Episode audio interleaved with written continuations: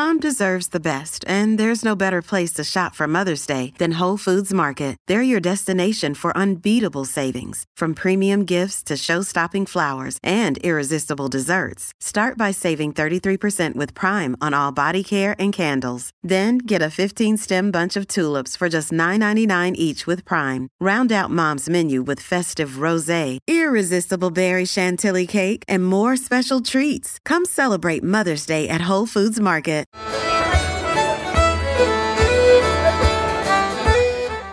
Hello and welcome to Scran, the podcast passionate about the Scottish food and drink scene. I'm your host, Rosalind Erskine, and we're on to episode 2 of our two part special on Fèis Ìle 2022. On today's show, we continue our exploration of this unique and highly popular festival. I speak to more producers, I visit more distilleries, and we even go on a magical mystery tour. You will hear many different voices on this episode, including two really interesting conversations. One with Bunnahabhain's new master distiller, Brendan McCarron, who shares his vision for the whisky, and another with Ben Shakespeare of the Fèis Ìle Organising Committee, who tells me how the 2022 festival has gone. We're up to day six, and I wanted to sample life beyond whisky, so we went along to the Machrie, where a gin and rum tasting was taking place in the glorious sunshine. I spoke to various producers and had a chat with Ed Richardson, General Manager of the Machrie, about how everything was going. Hi, I'm Charlotte from Deer Island Distillers. Charlotte, how's Fèis going so far for you? Uh, very well, quite tiring. We've had a, our first limited release of our Coffee Liqueur cure rum, which is going down really well, so things are going good. And how did it all come about? it's not uh, an overly romantic story in terms of rum, but I own Deer Island with my partner Michael, who lives on Jura. And he basically loves rum and said to me, I'd really like to make rum one day. And I was like, oh, why don't we do it? Because I own a few businesses, so I was like, oh, let's give it a go. So it's not that romantic. But the romantic bit of the story is I've known Michael since I was a teenager because I used to holiday on Jura. And you know, we lived our own lives until our 30s, and I came back for a music festival a couple of years ago, and we got together, and I moved over three and a half years ago, and then Rum happened. So that's probably the like nice romantic bit about it that we never tell anyone. That's nice, though. Um, and how does it feel to be a rum in a place that's predominantly known for whiskey? Uh, exciting. I like things uh, to be different, and probably I like the challenge of that. But it's seems to be accompanying it really, really well. And obviously now we have Islay Rum as well. So that is a growing market, and you do have people who come to Whiskey Festival who are looking for something else. Not everybody is a whiskey drinker. You've got partners of people who are more interested in gin, and we've had the same experience with rum. So I actually think it complements it all really nicely to have other stuff available on the islands now. Is rum the new gin? Uh, I, w- I should definitely say yes, and I would definitely like it to be, but I think we'll see as the next couple of years go forward. We'll see how good the growth is. But in Scotland, it's really, really doing well. Do you know, there's a lot of rum distillers in Scotland distilling now. Um, and that's grown a lot even in the last two years. So I'm hoping that that continues. And so you've got your uh, Fèis release, which is your liqueur. Is that something you're going to do again in the future? Like, what what are the plans? If you can say? Uh, I can say some. So, Spice Rum is our main product that we've been doing for the year since we launched. Uh, coffee's in. It may become a regular product. We'll see how the sales go once we have Jura Day tomorrow. We do think it will. I can't say that it will just yet. And we have some other ideas about what we're going to do going forward. We cask our spice rum but we could cask white rum and we could use any cask. So we're looking at some uh, wild things we might do with casking that what's been in it before, what we might use. Interesting. Thank you very much. Thank you very much.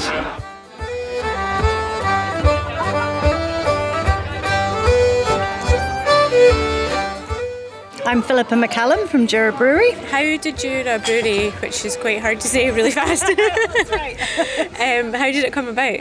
I have had a relationship with Jura for a long time. My sister's been there for a good while, and my partner was living on the island because his brother had bought the hotel, and I said, "Oh, I think um, it'd be a great thing to do a brewery on Jura." We uh, we developed the brewery and launched our first beer last year.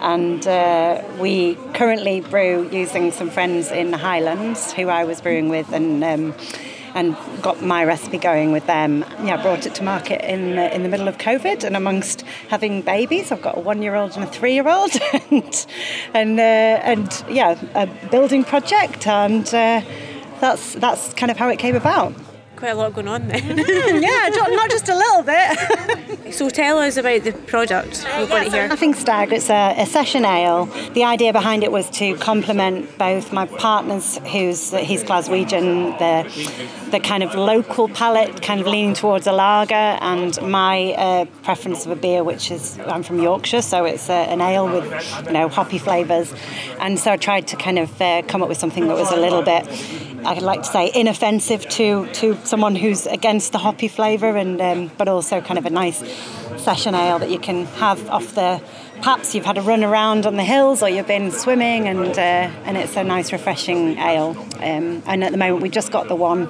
Um, hopefully we'll be bringing more beer to market um, as we as we progress. And I've got time between babies and building so the plan is to build the brewery? Of course yeah. I mean actually at the moment we have the brewery kit. It's just in a muddy field and it needs a shed surrounding it.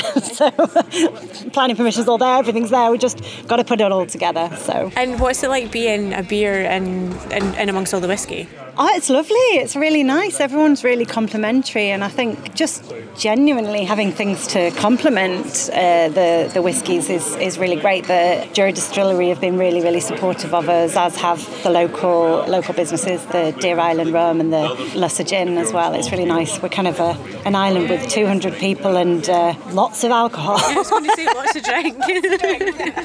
Thank you very much. You're very welcome. Thank you.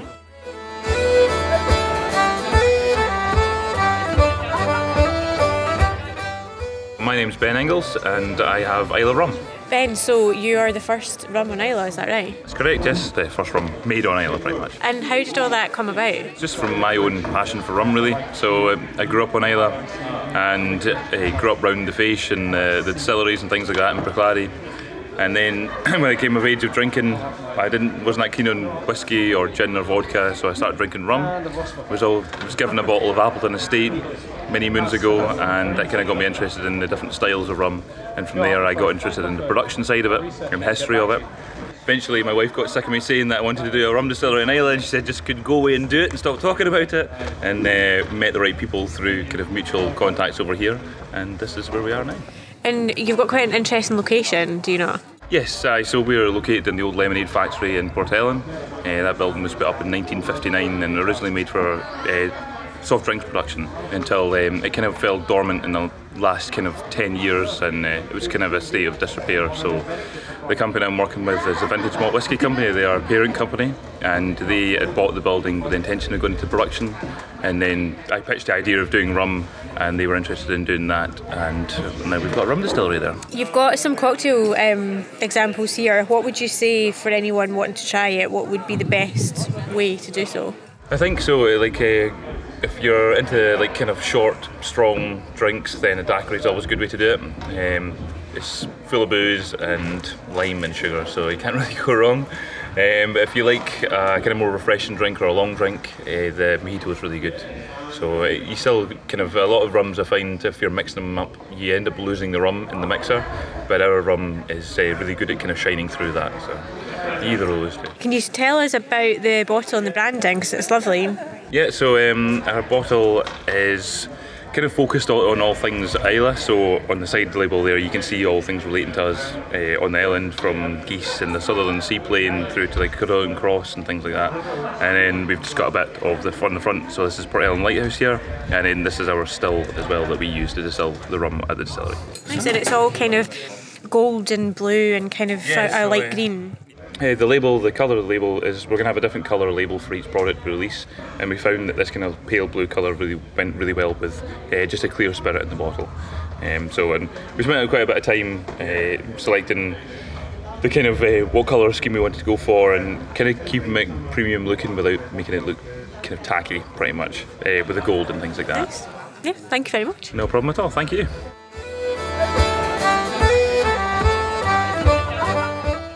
Ed Richardson, I'm the general manager. How's it been at the Machrie for Fèis? The Machrie's had one of the busiest fascias we've ever had, actually. It's uh, given us an opportunity to see people that we wouldn't normally see, uh, and people come to see us from places that we wouldn't normally see people coming. So uh, for us, uh, it's, it's a wonderful, wonderful time of year. And what's it like being in general at the hotel now that tourism's kind of back up and running after COVID? We're in the people business, so we love we love seeing people. Where the, the fact that it's all coming back means uh, wonderful employment for the, the, the team at the Machrie. Um, we were able to see people from all over the world, show them Islay hospitality. For us, it's a chance for us to show off again. Um, and we've got such a beautiful island, a beautiful hotel, and a wonderful golf product. So uh, for us, um, it, it, makes perfect sense. And are there any sort of imminent future plans you can tell us about? We're building. We're, we're in, the, in a building phase. It's been a very tough couple of years for, for hospitality. The next 12 months is definitely a making sure that we consolidate on what we have, ensure that we, we give our team time to adapt again. Uh, and allow our people uh, and our guests time to reacquaint themselves. So, uh, w- with travelling again, it's all about getting back to what we know and doing it well. Thank you very much.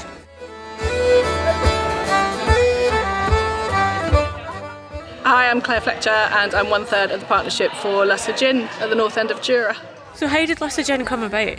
Jura is interesting because it's a one of the eighth biggest islands in Scotland and yet one of the least populated. And opportunities for work, particularly for women, are really limited. You cook and clean, and that's fine, and we've all done those jobs. But uh, Georgina, a high school science teacher and a Cambridge grad, you know, Ali, amazing with numbers, and I'd had a career at the BBC, uh, and we all found ourselves sort of on Jura and looking for work. So at that time, Sipsmith in London, Sipsmith Gin, challenged HMRC about licensing. So it used to be to get a license to rectify gin, you had to have a still with a minimum capacity of 1,800 litres. So when they challenged that, it meant we could buy a 10 litre still from Amazon, which is what we did. So we started in the kitchen and made 4,000 bottles in my kitchen while it took us time to jump through the hoops and the regulations and the, you know, health and safety and explosive atmosphere regulations. But everything in our gin, basically, we can grow and find on the island. So we've all really keen plant women. We love growing and, and foraging and we love gin. So that's kind of where we are now. And you've it's grown quite a bit. So you've got your gin here and your liqueur. So can you tell us a bit about that as well? Yeah. So the bramble liqueur basically is our gin, brambles, and sugar, and every bramble is hand picked from the north end. We only, um, only make a handful of of small scale bottles just because it's really painful picking so many brambles. But it's a real labour of love. So it's like it's a sweet liqueur, so it's quite different. And then we just have the signature, so the 15 botanicals that we can grow and find. And the thing that again makes us slightly unique is that they are frozen rather than dried. And that way we can distill all year round. And how has it been this feast? It's been amazing. It's so nice just to see people again, just to see people from, hear some foreign accents you know, and, and they're genuinely delighted to be here. And it's just been lovely. And where can you get your gin? So we sell across a variety of platforms. We sell online, we sell from the distillery door. We're with wholesalers across Scotland in small independent outlets. We'll never be supermarket and we now export half of what we make. So we're right across America, Germany, and I've just started small scale to Belgium. What are your future plans? So we're building a gin garden at the moment, just to kind of house more of our botanicals and just offer a little bit more to, to people. Um, we're still working on a, on a few more kind of export avenues, but we're also undertaking a feasibility study about potentially sort of doubling production. But it's a really big step, and I think right now in the current climate, I think people are a little bit nervous about what's about to happen, and so we'll just wait and see and sit tight. And can people come to visit you? Yeah, absolutely. So we're open Monday to Friday from 10 to half four. Um, the three of us are now doing four day weeks because we can. Uh, and we're employing people to, to run the distillery for us as well. So part of the joy of living somewhere like that is that you can get out and get your hands dirty or take off on your horse or go camping or whatever it is. Thank you very much. Thank you.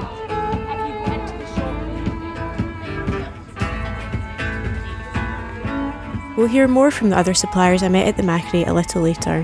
That evening, the Fèis Ìle Organising Committee invited me to join them on a mystery tour. Here's an audio taster of what I experienced as we drove around the island. Chair of the committee, Florence Gray, kept us regaled with fact and fiction surrounding the island, including a story about the Queen's visit to Bowmore. We visited some important sites like the Gaelic Centre, which was once the island's fever hospital. There we heard from Gaelic singer Lynn MacDonald and traditional storyteller Kate Coots. Life is too just whiskey with my friends, and I just can't wait to get on the bus again. Try again.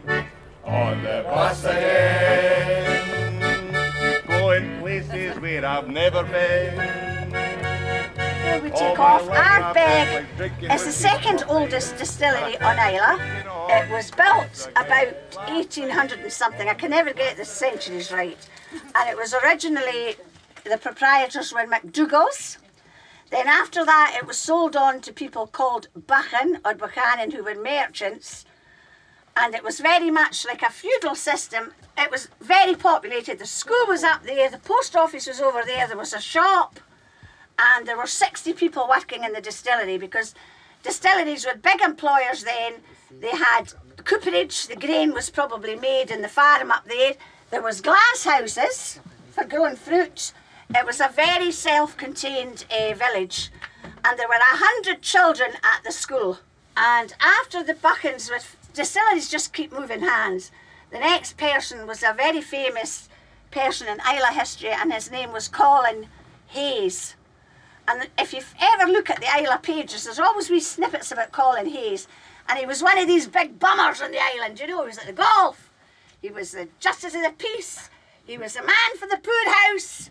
Quite, quite a socially minded person, but when he went to the golf club, and if you ever look at old pictures of the golf club, you'll find that the children that were doing the caddying had no shoes on their feet. Because Islay children at that time Islay was quite a poor place, and the children went all summer barefoot and only had boots in the winter. Let the wind blow high, wind blow low, through the streets in McKilton go. All the lassies say. One year on an official visit, and she started her walk, or a what do you call that? A walk about from the church here all the way down to the distillery. And when she arrived at the distillery, the distillery very kindly gave her a cask known as the Queen's Cask. It's the only distillery that has ever been visited by a reigning monarch. Inside the distillery, there is a very special bottle, and it is sculpted with very special glass, and the silver top is by the Queen's jeweller Garrard's, and that bottle will set you back a hundred thousand pound. And they have sold quite a few. And I'm off to shy. What little I see when I go by. Double measures through the the wind blow high. The old Fever Hospital it currently houses the Gaelic College and it's called Ionad Chaluim Chille Ìle, which means the learning place of St Columba. We have very strong links with Ireland and that's why it has that name. Back to the man Hayes who was at Ardbeg, all these places were built in a similar style in the 19th century. And if you got if you got scarlet fever or polio or anything like that, you were sent up here and you had absolutely no visitors. You were in total isolation.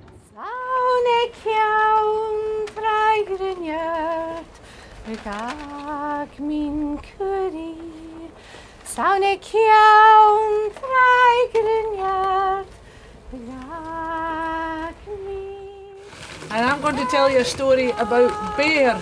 Now, the Bruichladdich Bere Barley is the new whisky really for Bruichladdich in the sense that it's using bere barley for the first time in Islay. It's been grown in Islay.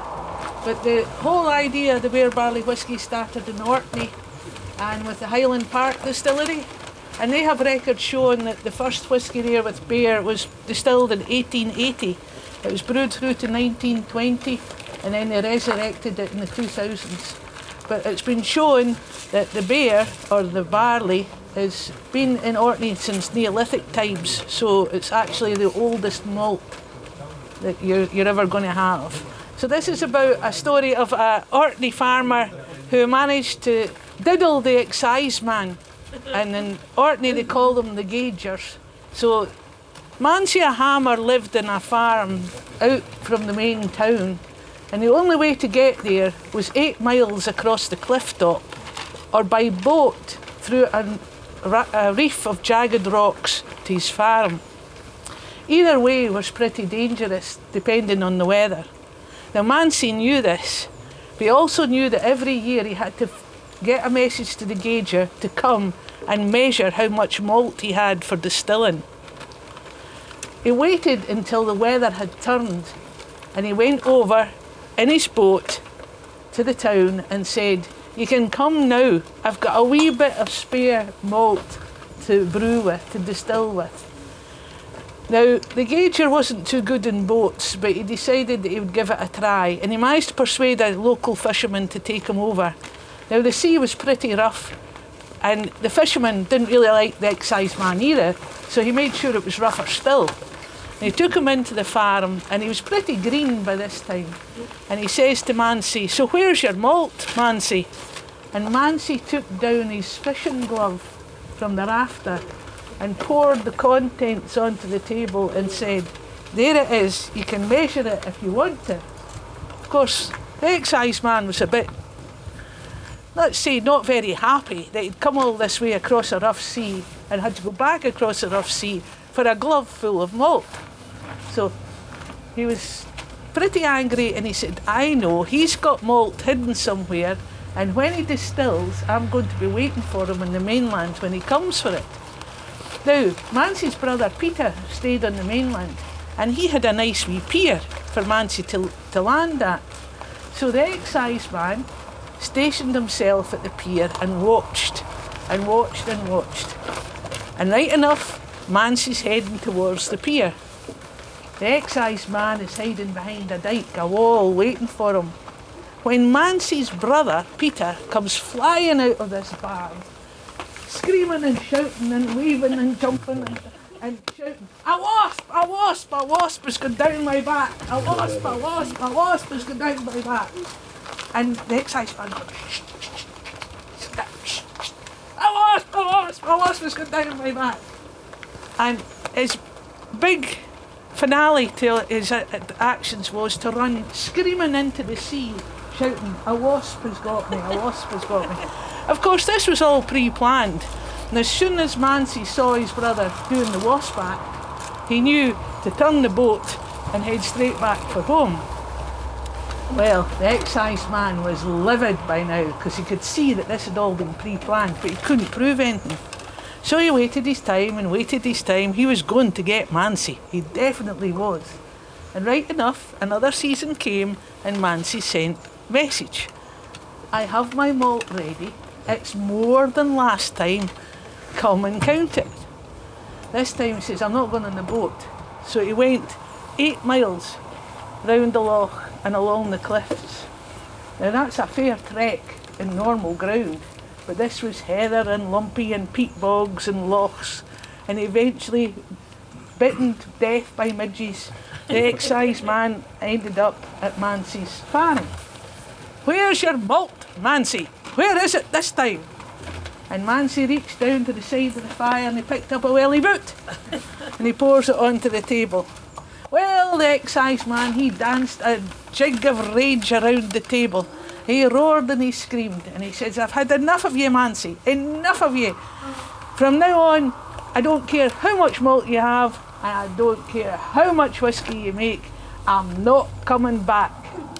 Now, that was exactly what Mancy wanted, and it was exactly what his brother Peter wanted. But of course, all the other farmers heard this. So, what happened?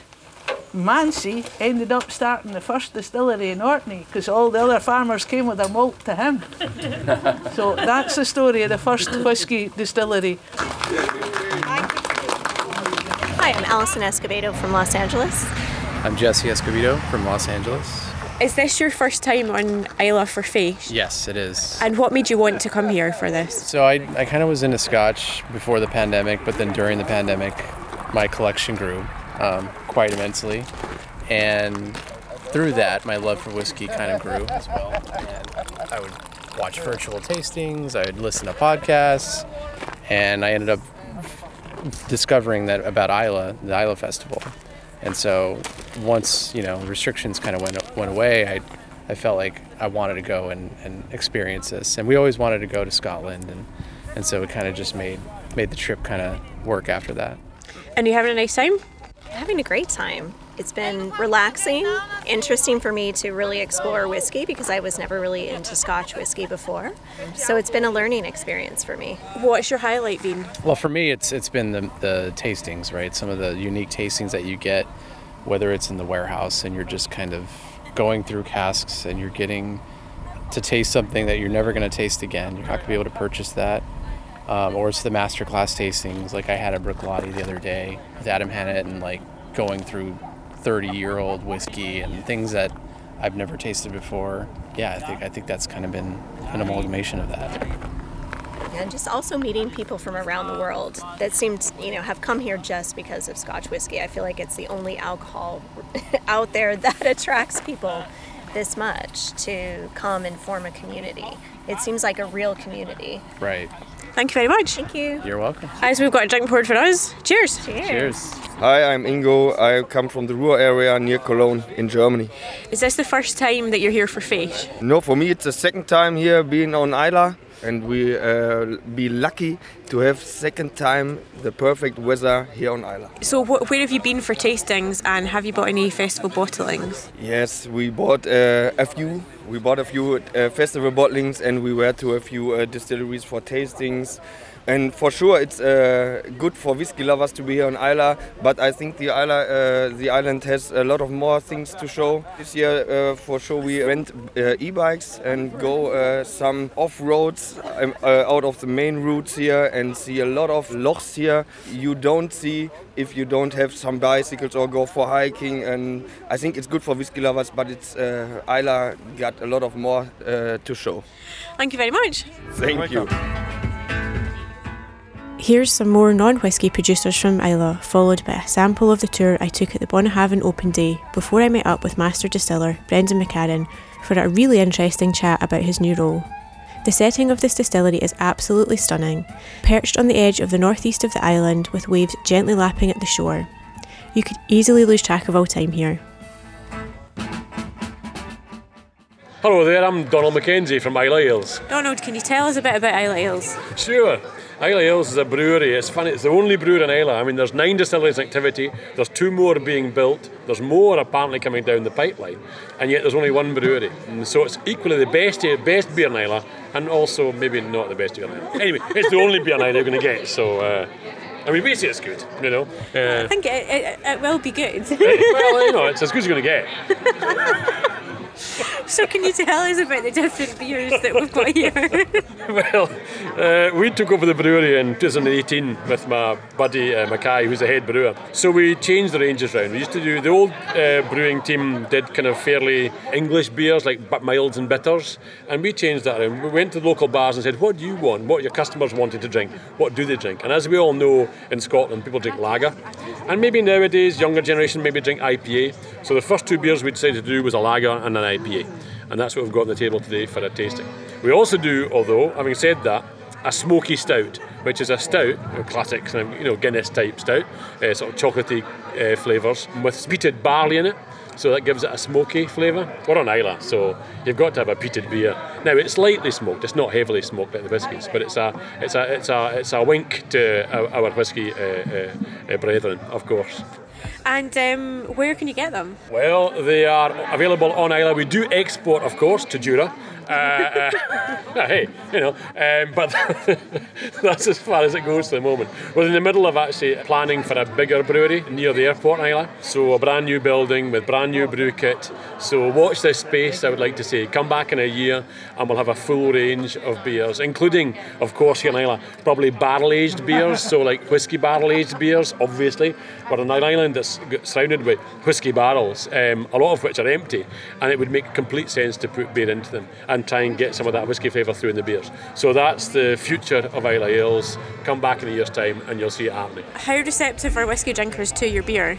Very receptive. I mean, as we all know here in Scotland, I mean, um, my father's generation would drink a half and a half, which of course is a measure of whisky and a half pint of beer. Now that's probably gone by the board for a younger generation, but nonetheless, you can't drink whisky all day. Um, we all like a whisky, of course we do, uh, uh, but but you, sometimes you just need a beer. So our beers go down really, really well. And in fact, you'll find them in almost every bar and hotel in Islay. Uh, they support us, we support them. The beers are actually, despite what I'm saying earlier they're actually absolutely fine. Uh, of course they are.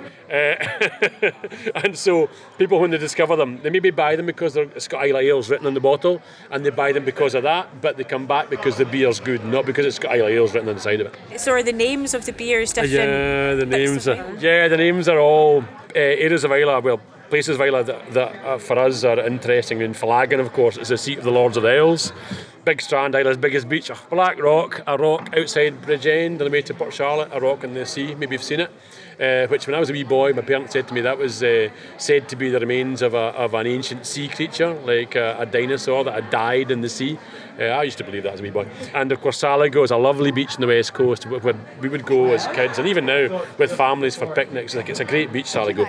Bit tricky to find, but if you can find it, you'll love it. It's really good on a sunny day.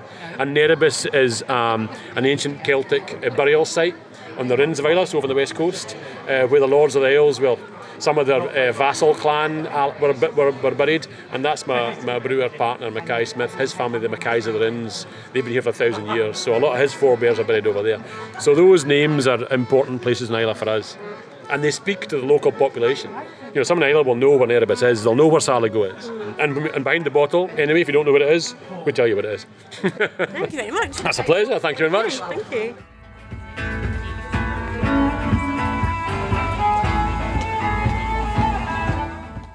My name's Ashley McGregor and I work at Bruichladdich Distillery, the home of the Botanist Gin, um, which started in 2010 as well. So we've been making it for a few number of years. First Islay gin, all made using 22 Islay botanicals, which are hand foraged by James Donaldson, our forager as well. So it's uh, a lot of hard work goes into it. So, what was it um, about the timing and how, well, how did it all come about? Because we were just saying um, it was not quite the gin boom, but it was like becoming more popular. So, why did a distillery like Bruichladdich decide we're making a gin? So we've uh, we've always called ourselves progressive Hebridean distillers. We're probably one of the most experimental distilleries you'll come across. We like to try new things. We're open to new ideas. But with Islay, um, when you talk about Islay, a lot of people come for the, the whiskey. Um, also the people and the views, amazing, wildlife. Uh, but we wanted to show Islay in a different light. We've got peat, we've got barley to make whiskey, but we also have a large range of wild Islay botanicals to make gin. So why not put them to use and show Islay in a different light as well? Um, so it's uh, something we wanted to experiment with, and we like playing about with flavours and it was something new for us to try and exciting, which is what we've always been about as well. So it's, it's something different. and you've got you do core range, is that right? Or is has anything you come out recently? So it's pretty much just the unique botanist gin that we have, style spirit. We haven't changed anything about the spirit. It's always been the same recipe right from the beginning. It's such a unique gin the way it is. We've always continued to keep it that way. Our head distiller Adam Hannett has actually experimented though with um, putting the gin into wine casks to mature. And we released last year our first ever aged botanist. It was nine and a half years matured in a, a red wine cask and we released it for festival time last year and it was only 414 18 bottles uh, so again experimenting with flavours trying something a bit new and different and it was actually sold very well. It was very nice, very nice, I have to say. So, got to try a small amount. Thank you very much. Very welcome. No problem.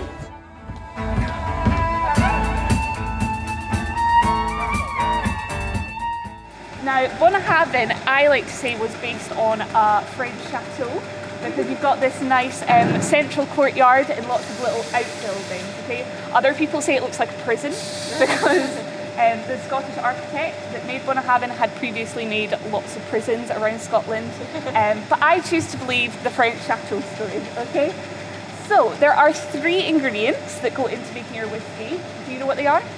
Water. Perfect. Second one. Water. Yeah. Anything else? Barley. Barley. Yeast. Yeast. Stunning. We know our stuff so the first ingredient that we use is the barley. Okay. Now the barley is stored in the darker looking building that you see up there. Okay, now inside there, there are 15 malt bins, and we can store 900 tons of barley at once. Okay, so we can hold a heck of a lot on site. Um, now at Bunnahabhain, they use 60% unpeated barley and 40% peated. Okay, so they do make both, and obviously the distillery will have to go through a nice deep clean before we run each form of spirit. All right, so I'm going to take you into our first room, which is the mill room, and that is where we crush down our barley. So if you want to follow me this way.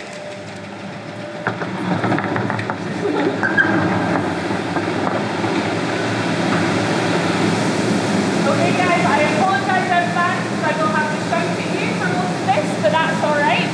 So the barley is released through this pipe, okay? And it will come down here, shoot up uh, the two wood pipes that are at the side, and fall down into the mill itself. Now this is a Porteous mill, I'm not going to lie, most distilleries in Scotland use the same mill, okay? Porteous was a really reliable company and made the best mills in the business. This one has been here since 1964, so extremely reliable machines. Now inside there are a series of rollers crush down your barley into something called grist. What that does is just releases the starch that's inside, okay? We will take a small sample of this crushed down barley and we put it in this machine here. This has vibrating plates that will sift through that grist and separate it into three separate parts. So we should be left with 20% husk. That's the outer shell of the barley. 70% of a middle section that contains all the starch. And then we have 10% flour as well. Now it's really important that we make sure we've got those correct percentages because in the next stage when we add in the water, if there's too much husk, the water will drain too fast. And if there's too much flour, you're going to end up with a porridge-like consistency, which we also don't want. So that is why we make sure we've got those correct percentages. But all of the grist gets moved on to the next stage. All right, that making sense so far? Perfect. So I'm going to take you back out this way. So, Brendan, we're here at Bunnahabhain Day at Fèis. So, how are you feeling about the fact that we're back in person? Yeah, really excited about it actually. So, I, I've always worked with Islay distilleries. So, but even when I lived on Islay, my job tended to take me off the island during Fèis, which was like a real bummer, you know, because I wanted to be here. And then when I moved from my first job uh, to my second job, I, I used to get it was it was cool. I used to get sent around the world, but I'd probably be the only person who was a wee bit you know, grim and sad about getting a flight to New York City for, for Fèis because the only place I wanted to be was on Islay. And now I'm one year into this job. Fèis last year obviously was like a, a virtual thing, so it, it's brilliant. It's first of all brilliant that people are here, but it's also brilliant that I'm here, so I'm like loving it. And what can people expect from the day today? Yeah, so it's just a couple of things I'd say. What the, the, the distillery has changed quite a bit in the last couple of years. We have given it a quite the big lick of paint for one. So you're going to see this amazing white, beautiful Bunnahabhain. There's also quite a few warehouses that come down and a brand new visitor centre. Um, so people can see that for the first time because its grand opening was kind of just as lockdowns began. So really, this is the the, the grand opening of the visitor centre. So people will see that. So lots of changes on site, but then also they can expect to see uh, myself and uh, two of my teams, so Julianne and Andrew, so the master blender and distillery manager, and myself. We're doing a masterclass at 11. That's like the big one, you know, to go through the, the Fèis releases. Then Julianne's going to run like an old and rare masterclass this afternoon. Andrew, who's been here for uh, I probably shouldn't say how long he's been here, but it's been quite some time. Uh, but he's going to do some of just his favourite Bunnahabhains, uh, and I'm going to run through the, the, the Fèis releases again for another group uh, this afternoon.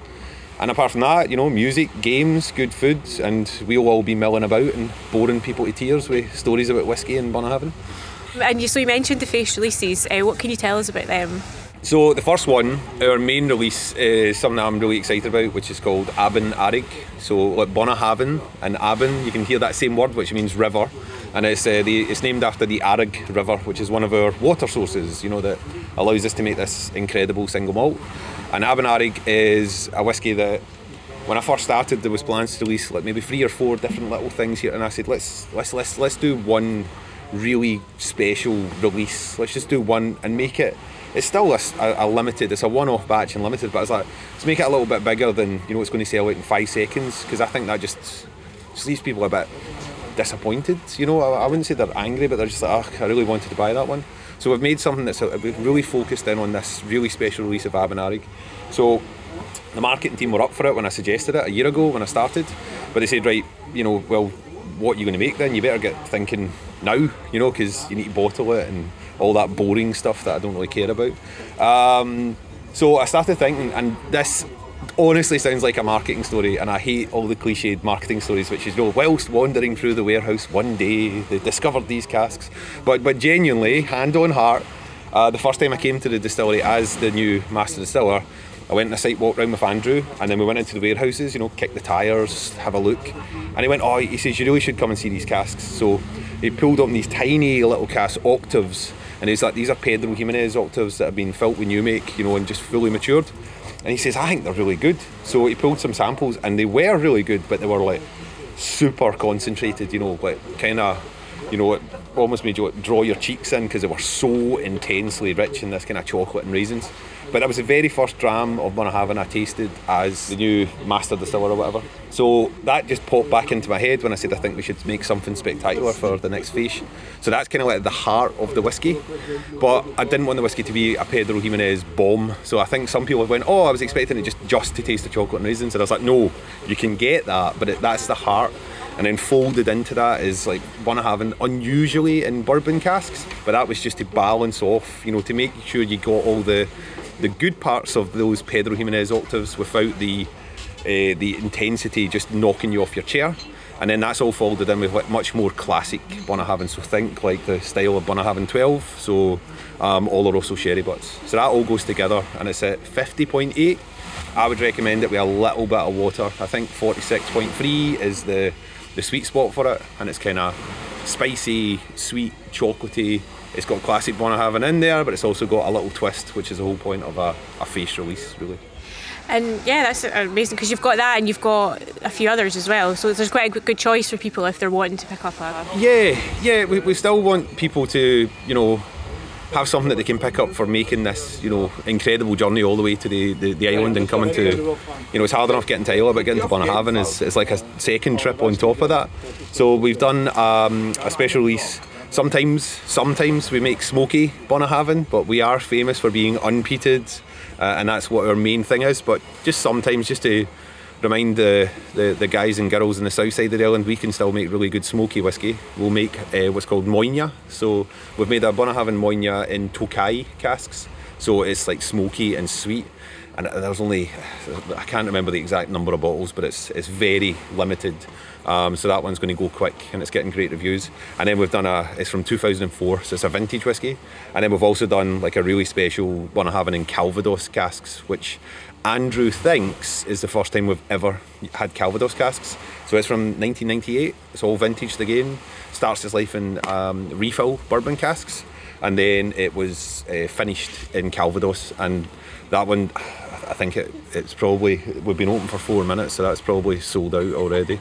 Um, and it's really special. It's like it's green. Like I, I think of whiskies in colours, and it's green. It's like pears and apples and conifer trees and cut grass and mint and eucalyptus and green stuff, you know, and delicious. Nice. How does the location impact the whiskey? So we're standing on a balcony outside the new visitor centre. It's a beautiful sunny day. The sea's pretty calm. We can see the Paps of Jura. It's pretty special, and a really nice boat over there. Yeah, it's my new boat, you know, with my bonus that I've just bought. people can dream, but no, no, it is. How, how much it affects the whiskey is a tough one. Like, I, I am going to, you know, put my line in the sand that I do not believe terroir is a thing in whiskey like people say it is, and I believe it in wine. Uh, but there's definitely something about there is a sense of place about um, what you do.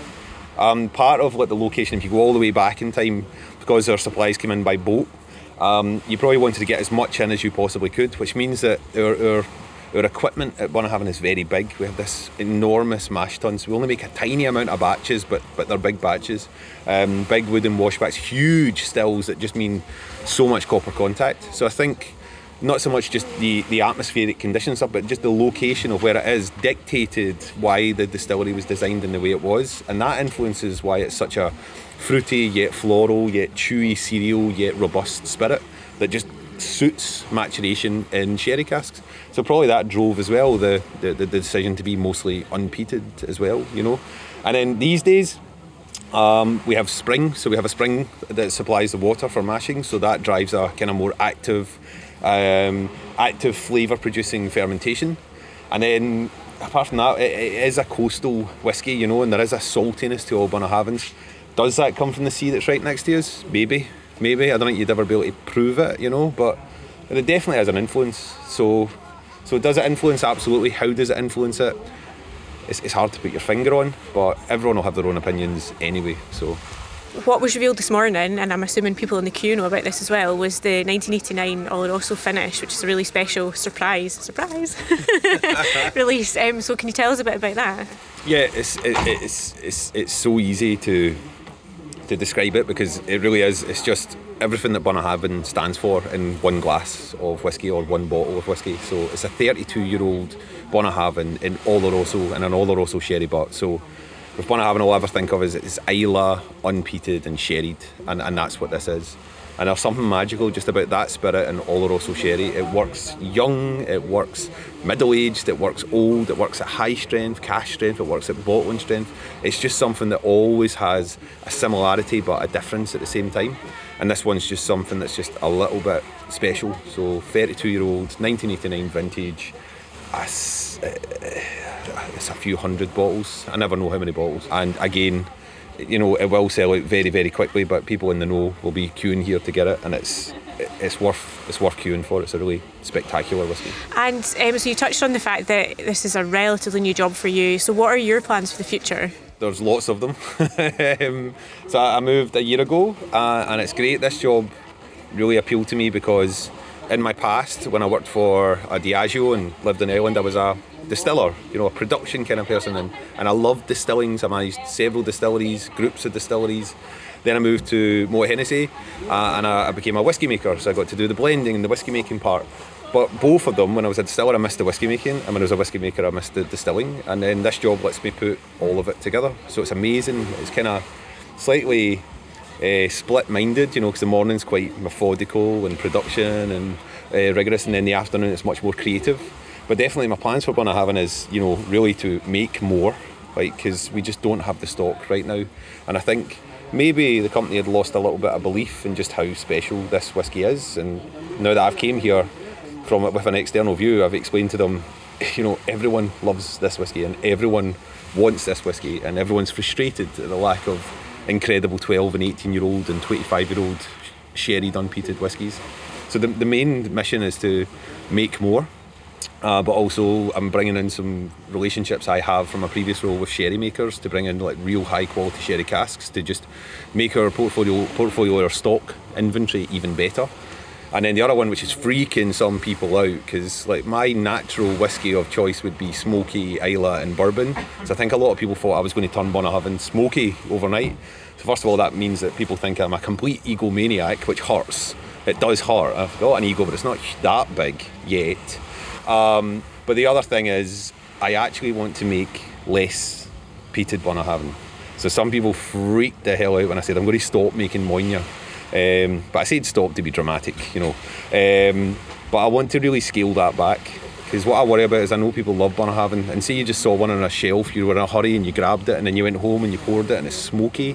You know, and the reason you love Bunnahabhain is because you don't like smoke, you know, and that's allowed. So, so my big plan is to really, really shift the focus to making that spectacular unpeated. And we'll still make a wee bit of peat, just because I was starting to get death threats, you know, and people showing up my garden asking about the smoke. So I've got a kid. You need, you need, you need to back off on that. So we'll make a little bit of peat, a little bit, and we'll make it spectacular. But the big focus, Islay, unpeated, sherried, spectacular Bunnahabhain. And at some point you'll be on that boat. yeah, yeah, yeah, yeah, yeah. Eventually, you know, if, if I do completely stop the peat and people find out about it, that'll be my escape route, you know. Well, thank you very much. yeah, thank you. I'm John Watkins, and I'm from Pennsylvania, United States. So, John, you're here at Bunnahabhain and you've bought the Oloroso cask finish from 1989. So, why did you do that? well, it's a special trip for me, and um, I wanted to make sure that I took something back. I never made an investment of this kind before, um, and um, just sort of looking forward to having this sit on my shelf at my home. you going to open it and try it, or are you going to sort of keep it for a special occasion? I will occasion? definitely be keeping this one. Yeah. Maybe if uh, one of my kids get married or something like that, I might open it, but uh, most likely it's going to just be on display. And what's been your highlight? The highlight, well, this is a pretty big highlight today, buying this bottle. This is uh, three times as much as I normally would spend. But uh, the highlight's really just the views and the weather here today. This week has been great. Really drinking some great scotch. Thank you very much. Okay, thank you. The final stop on my journey was to catch up with Ben Shakespeare of the Fèis Organising Committee. We met at Bunnahabhain where Ben was taking pictures as well as doing a lot of coordinating. So, Ben, how has the build up to this year's Fèis been? It's been incredibly busy. I think personally, I thought this year was going to be a little bit easier because the virtual festivals were very tough on content creation and getting everything organised. So I was quite looking forward to having people back. But as things have gone on, ticket sales have been absolutely phenomenal. There's been masses for the committee to do. We've put on more events. There's been a lot of pressure on us to get things done. It's been incredibly busy. So it's really nice to have it finally come around and to have everybody here and have everybody back. And how's it gone so far? Because we're almost at the end. So, how, how do you feel it's gone? I'm absolutely delighted with how it's gone so far. I think the distilleries have put on an absolutely amazing show. We've had a brilliant festival vibe throughout the distillery days and our uh, committee events as well. And I couldn't be happier. Everywhere I go, I'm surrounded by happy people who have had some great whiskey, but they've also had a fantastic time. They've really loved the festival buzz. They've had so many comments about the friendliness of the islanders, and everybody's just really enjoyed their time. So, now we're back to in person events. What, what are your sort of plans or thoughts for the future? I think there's a really big long list of things.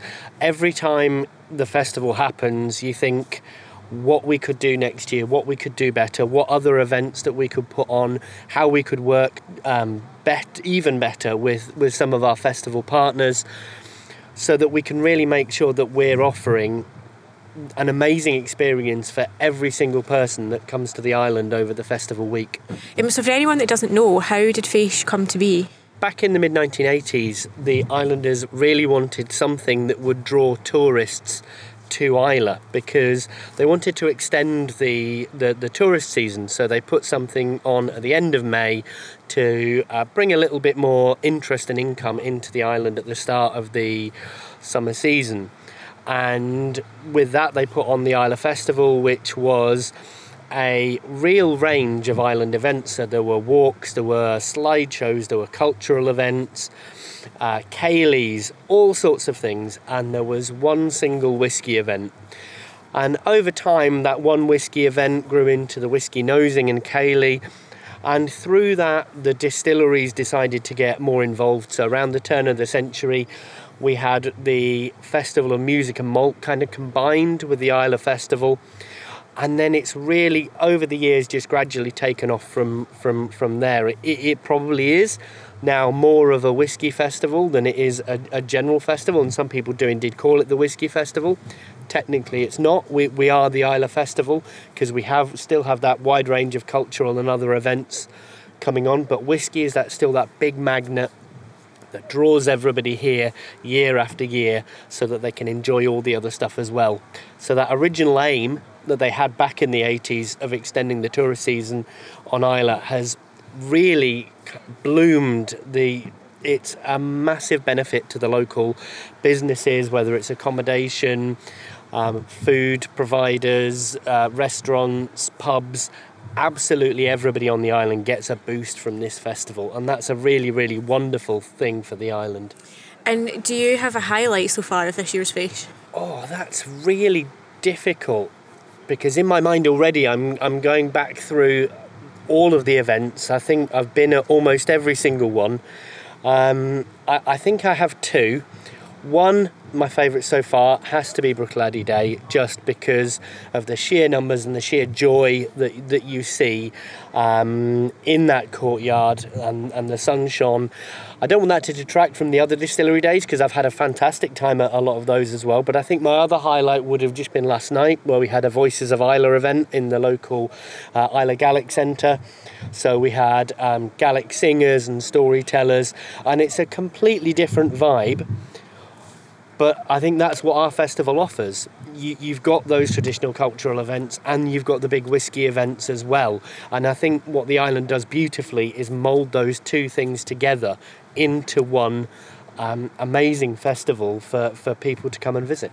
And if you if someone hasn't been here before for Fèis, what would be your top tip? I think my top tip always is get organised early, get your accommodation early, and get your travel early because there's no one ticket to the Islay Festival. Really, accommodation and travel here kind of are your ticket, with so many of the distillery days being open and either cheap or free. Um, it's a real um, advantage just to be able to get here. Then once you're here, there is so much for you to do. The distillery spend a lot of money in putting on amazing bands and wonderful experiences, and a lot of it's either cheap or free. And I think so, provided you're here, you can come and experience all that. And that's a wonderful thing to be able to do. So, in terms of numbers of people coming to Fèis, do you find that it's the same people coming back year on year? I think we've got a really nice mix. This year, because of the virtual festival, I think we had a whole host of people who'd not heard of the festival before, weren't aware of it, and who've come for their very, very first time this year. And that's been amazing to see. We also have this core of people who come year after year for their festival experience. It's their chance to meet whisky friends and friends that they've made from all across the world, and they come back just to experience that, but not just to meet their friends from around the world, but to meet the locals that they've grown to know and meet every single time that they come we mentioned you, you, know your ticket here is the accommodation and the ferry. Are they? Is that also a kind of challenge? Because you know, obviously, there's a limited amount of people that get on the ferry and get accommodation. I think it's a challenge, but also, in a sense, it is a little bit of a benefit in that there is a limit to how big this festival can grow. So, wherever you are during a festival week, there's always a beach that you can find that has no one else on it there's always a quiet space where you can be. So, whilst the island does get very busy and its population almost triples in size, personally, I don't feel it ever gets too busy. There's still that space for you to be and to get around and to, to, to enjoy yourself. So, I, I think the, the ferry and the accommodation limitations are both a negative in terms of the fact that so many people want to come, but it's also a positive because it will always keep the festival grounded. It will always keep it with the people, the community, the island as its heart, and then have the whiskey to kind of mix it all together and enable everybody to have that fantastic time. Thank you very much. In truth, I met lots more people and visited more distillers, but alas, we've included all we have room for on these episodes. We may have to return again next year. Even better, why not get yourself along if you can? Just remember, you really need to plan far in advance. Thanks so much to everyone who appeared on these two special episodes from Islay, and thanks to Loganair and Calmac Ferries, both of whom can get you to and from the island whenever you choose to go. Scran is a laudable production that's co produced and hosted by me, Rosalind Erskine, and co produced, edited, and mixed by Kelly Crichton. To listen to this episode, plus all the others, just search Scran wherever you get your podcasts, and please remember to rate, review, and subscribe. We'd absolutely love it if you could give us five stars.